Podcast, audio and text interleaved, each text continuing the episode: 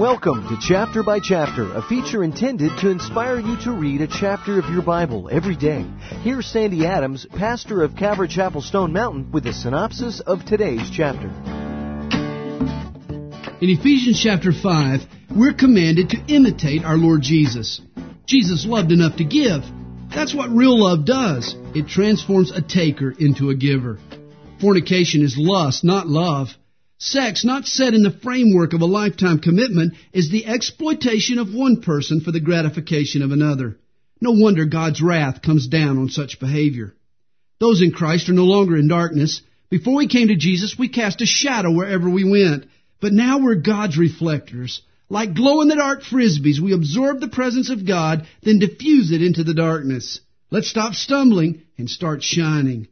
Time is running out on all of us. Only one life will soon be passed. Only what's done for Christ will last. A life that counts is a life that's intoxicated with the Spirit. The Christian should be walking under the influence. Your body was built with one head, not two.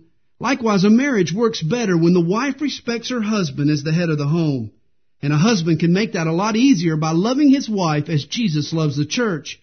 It's not that difficult for a woman to submit to a man when she knows he loves her with a sacrificial love. If your marriage is breaking down, rebuild it by the book. Our desire is to see you reading God's Word. Each day at this time, Sandy will summarize a succeeding chapter in the Bible.